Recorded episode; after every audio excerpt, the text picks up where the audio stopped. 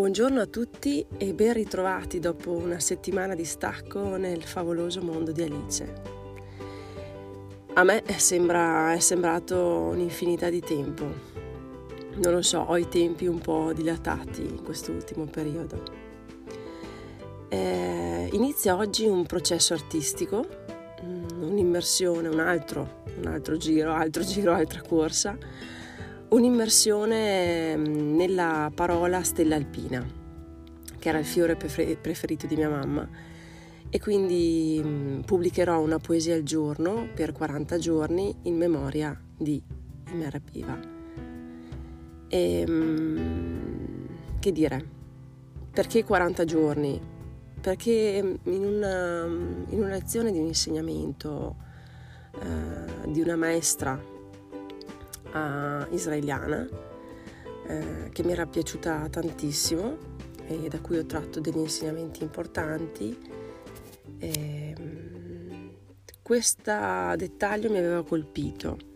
Ci aveva insegnato e ci aveva suggerito di addentrarci per 40 giorni in una stessa parola, proprio per probabilmente per coglierne la profondità, lavorare eh, sulla parola stessa, permettere alla, alla scrittura, al pensiero, di, di entrare proprio in alcuni interstizi, chiamiamoli così, in alcune aperture che a volte non vediamo se rimaniamo nel superficiale. E devo dirvi la verità, in tutti i progetti in cui mi sono dedicata eh, per 40 giorni, ehm, accadono, ci sono proprio dei, dei, dei momenti in cui accade qualcosa, accade una trasformazione cambia un po' il paradigma e probabilmente si aprono delle porte sul nuovo.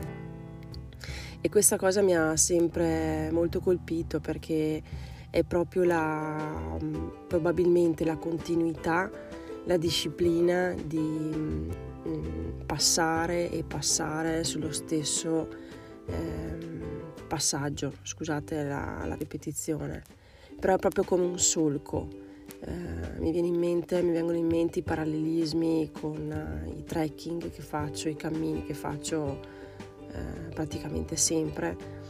Anche ieri abbiamo scoperto un colombario che è praticamente un antico cimitero di epoca romana qui nell'Appennino, pre- precisamente a Monte del Frate, verso Badolo.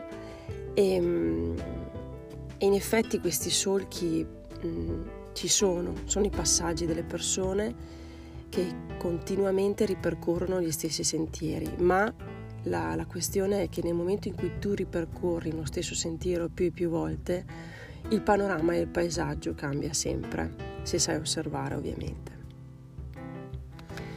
Bene, direi bando alle ciance, iniziamo con la prima poesia. Ah, queste poesie non hanno un titolo, fanno parte appunto di questa raccolta. Stelle alpine in generale. Chissà, magari alla fine darò un titolo a tutte.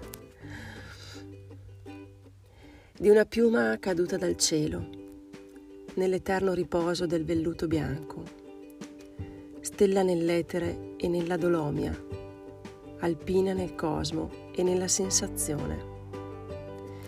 Di una lacrima caduta al contrario, per dare nuova linfa alla preghiera del mondo.